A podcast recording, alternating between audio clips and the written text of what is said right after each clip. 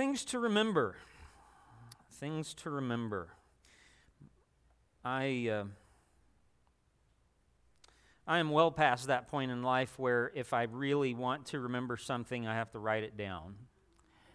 Um, and even if it's a if it's a, a matter of some importance and it has a time attached to it, um, I I don't know if you know this or not, but if you have a smartphone, you can use it like a day timer, uh, a calendar that you used to write things down in. You can tell your phone at a certain time on a certain day to remind you of a certain thing, and you can set it to do that some some distance off.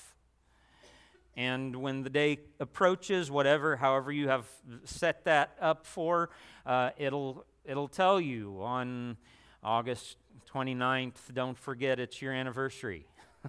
uh, I I I did I did that once, but it was okay because my wife just so happened she forgot on the same day, the same year, so we both forgot. It was okay. Um, things to remember. Jesus said at the Last Supper with his disciples as they were taking the cup and the bread and partaking of that together, he said, do this often in remembrance of me. Do it often in remembrance of me. And as I have thought about this numbers of times past, I, I have wondered about the different details. What would I remember? Obviously, Jesus wants us to remember that this is a, a, a, a, a it's a reminder that he gave his body. His body was broken and his blood was spilled as the atoning sacrifice for our sin. Uh, it's obvious that he wants us to remember that he is coming back again and uh, that we need to be ready when he returns. But as I have thought often about the story and wondered, you know, if I had been there with the disciples in the upper room at the Last Supper, what would I remember? And one thing that I know I would not have forgotten would probably have been singing with Jesus. Um, some of you perhaps don't really care about music. I've talked with people um, who have said, you know, I can take it or leave it. It's okay, it, you know, but I can take it or leave it. It doesn't. It's not that big of a deal to me. And I, I. I can't.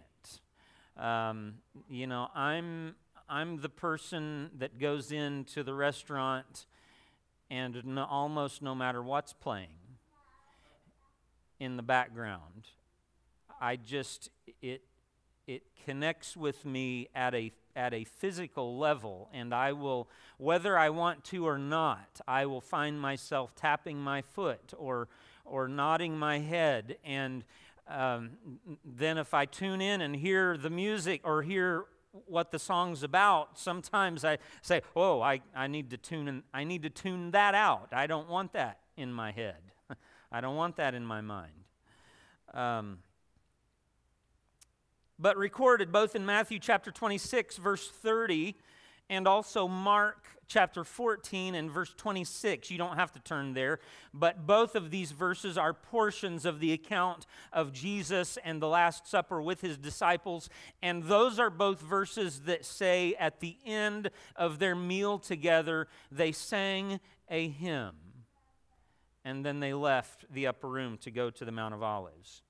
Now, what was probably taking place with Jesus and his disciples is what we now refer to, or we hear referred to as a Seder, uh, S E D E R. How many of you have ever participated in a Seder or a Seder? One, two, our, yeah, a couple over here. Our family, we've done our own at our house. Um, it's, it's interesting to do. The Seder is uh, the ritual feast at the beginning of the Jewish Uh, holiday of Passover. It is uh, conducted throughout the world on, on the same day, the fifteenth day of Nisan on the Hebrew calendar. Uh, the day falls usually in late March or in April. Um, we connect it with Easter. And then in Israel, Passover lasts for seven days, and anywhere outside of Israel, it lasts for eight days. Jews traditionally observe one Seder if they're in Israel and if they're in what is called the diaspora, or they are part of the Jewish community outside of Israel, they have two Seders. But the Seder is a, a feast, a meal, a ritual meal uh, involves that involves a retelling of the story of the liberation of the Israelites from slavery in ancient Egypt. And their everything is symbolic, from the uh, their bitter herbs that are supposed to remind them of certain things. There, there's a way that they're dressed, and and uh, then there's uh, oh there's uh, bread that uh, we know, and we'll we'll partake of it in a little bit. Unleavened bread, um, just numbers of different aspects of the Seder meal, but. One of the things that would happen in every Seder ritual is the singing of a psalm. In each one, there are there are three songs uh, that are sung as part of the uh, part of the Seder ritual. Three different three different parts. Um, I guess you would say either three songs or three parts of the same song. Um, the first comes from Psalm one thirteen and one fourteen. Uh, those uh, are part of the what is called the Hallel songs. Um, does that word sound familiar to you? Anybody know? You know the word Hallel? Hallel, and you ever hear anybody say Hallelujah? We we we probably don't say it as often as we should. You hear that more often in in uh, Pentecostal churches, but uh, it's a good word. Hallelujah is just a word that means praise the Lord. Praise the Lord. Hallelujah. And uh, I think we ought to do it more often, don't you? Hallelujah. Amen. That's good. Praise the Lord. Um, these uh, titles come from these words, uh, come from this psalm, Psalm one thirteen. It's actually Psalm one thirteen through Psalm one eighteen that are considered the Hallel songs. And uh, the, the main reason is because they all uh, focus around this idea of praise. If you look up the word uh, Hallel, if you have an interlinear Bible, that is a Bible that shows you both the English and the Hebrew side by side. Anytime you see the word praise, you'll see a, a Hallel beside it. So the first song in the in the earlier part of the Seder would be taken from these two chapters, Psalm one thirteen and one fourteen, and then the second, uh, toward more towards the end, would be taken from Psalm one fifteen through Psalm one eighteen. It might be all of them, or it might be portions of these psalms, and then the final one that would be the concluding uh, song or or hymn or psalm, however you want to say it, would be from Psalm one thirty-six.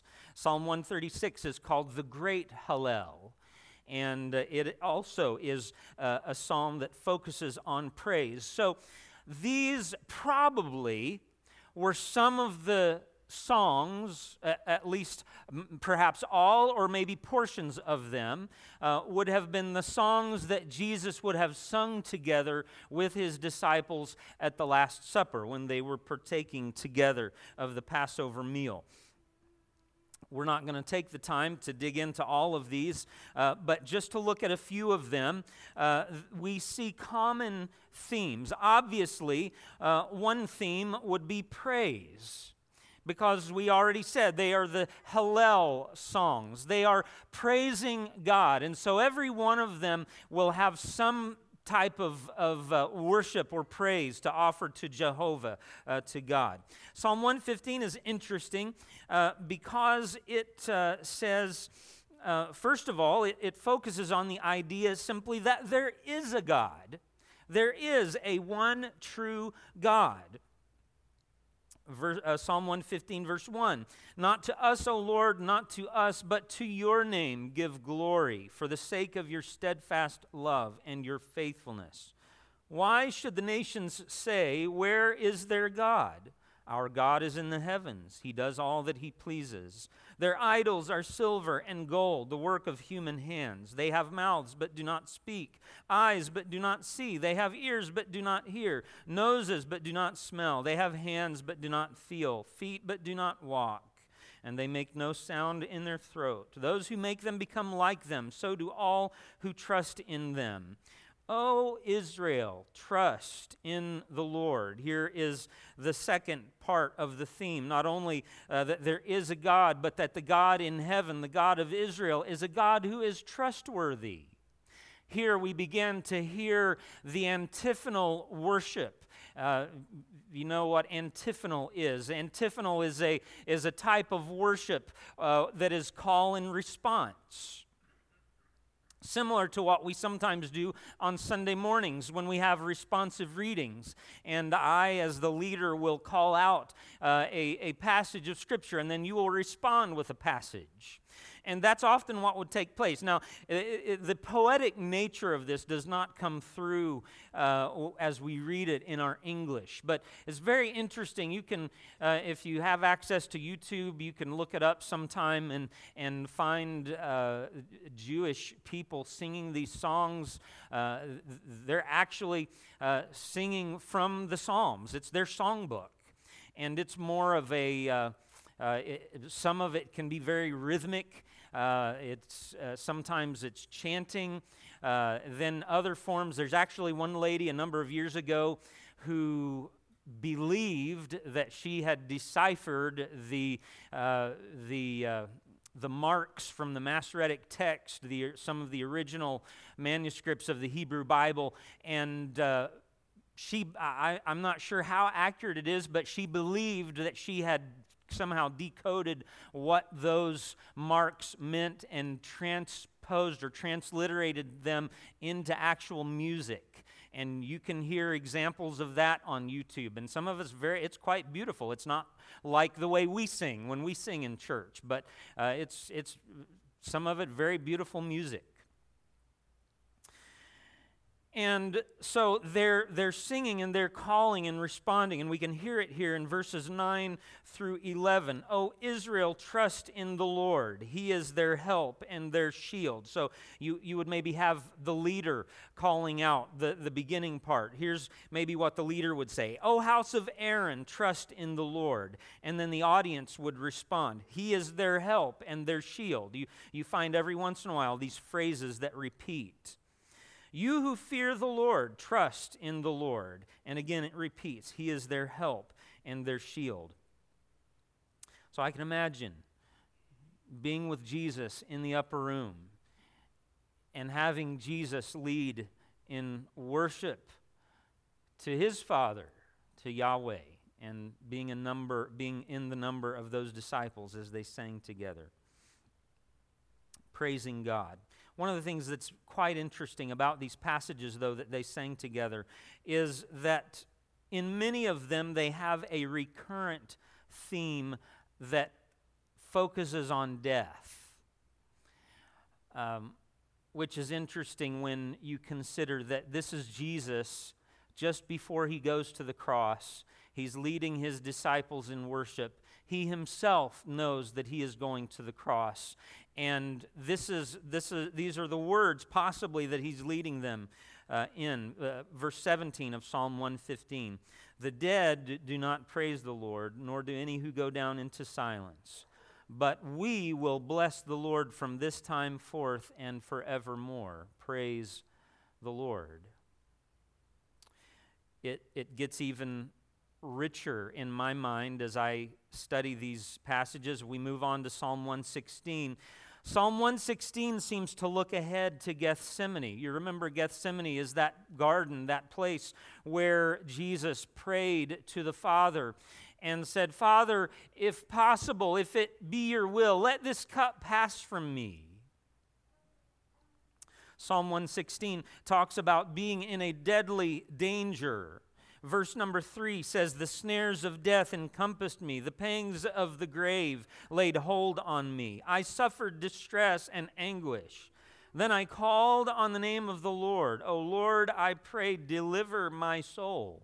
There is a prayer for deliverance. And also there is seemingly an acknowledgement that deliverance has been given and praise for that deliverance. Isn't that interesting that Jesus, perhaps even before going to the cross, knowing he's going to lay his life down, he's leading his, uh, his disciples in a song of worship that talks about death and dying, and then a prayer for deliverance, and then praising God that he has delivered. Look at verse number five. Gracious is the Lord and righteous. Our God is merciful. He preserves the simple. When I was brought low, he saved me. Verse number eight, you have delivered my soul from death, my eyes from tears, my feet from stumbling. I will walk before the Lord in the land of the living. Just, I can't help when I when I read this and imagine Jesus and his disciples singing their way through these words. Jesus knowing he's going to the cross, and yet still singing, I will praise the Lord, I will bless the Lord in the land of the living. What interests me most about Psalm one sixteen is the idea of drinking the cup. Drinking the cup. This is fascinating. I mentioned to you a moment ago that this kind of looks ahead, this passage looks ahead to Gethsemane, also looks ahead to the resurrection. And the psalmist here asks the question um, about expressing gratitude. Gratitude. How will I uh, thank God for his benefits to me? Verse number twelve. What shall I render to the Lord for all his benefits to me? I will lift up the cup of salvation and call on the name of the Lord. I will pay my vows to the Lord in the presence of all his people. Precious in the sight of the Lord is the death of his saints. O Lord, I am your servant. Can you imagine Jesus saying these words? O Lord, I am your servant, the son of your maidservant.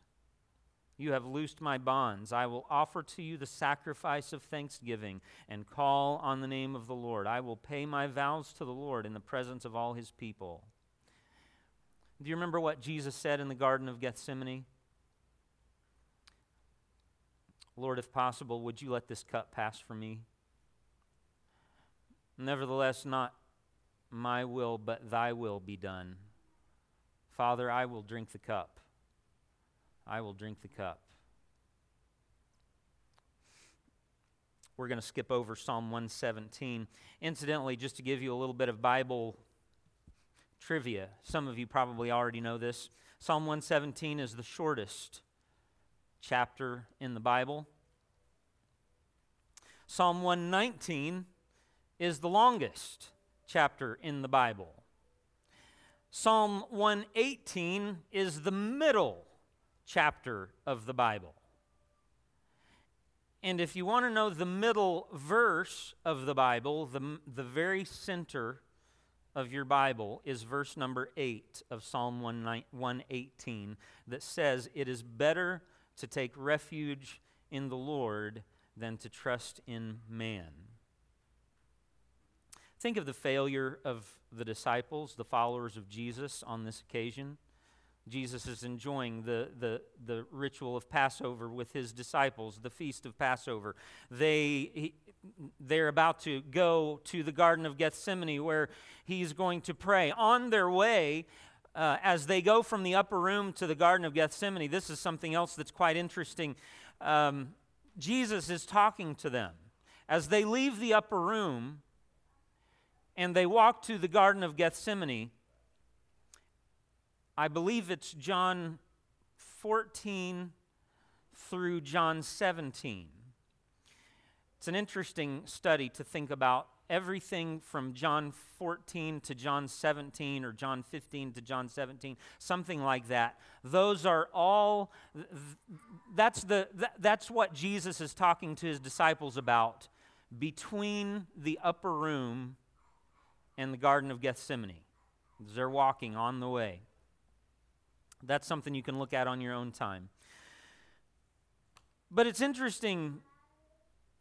They all forsook him and fled, the Bible says. They all left him alone. Even in the Garden of Gethsemane, when, when he is in great agony and turmoil of soul, and, and he is asking, telling his disciples, and then his closest three, Peter, James, and John, and he says, "Pray with me, for I am in great agony of soul." And, and he goes to pray by himself a little further, and then comes back and he finds all the disciples asleep.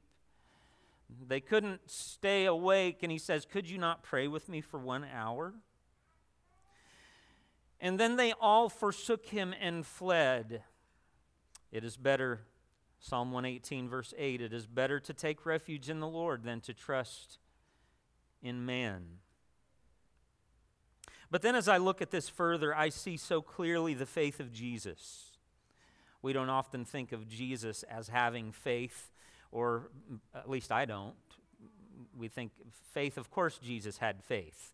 Um, he was, after all, the incarnate, uh, the incarnation of God. Of course he had faith. But, but we see it here in Psalm one eighteen, the words of the psalmist. And, and um, I do realize that some of this is, is perhaps speculation, but it's good.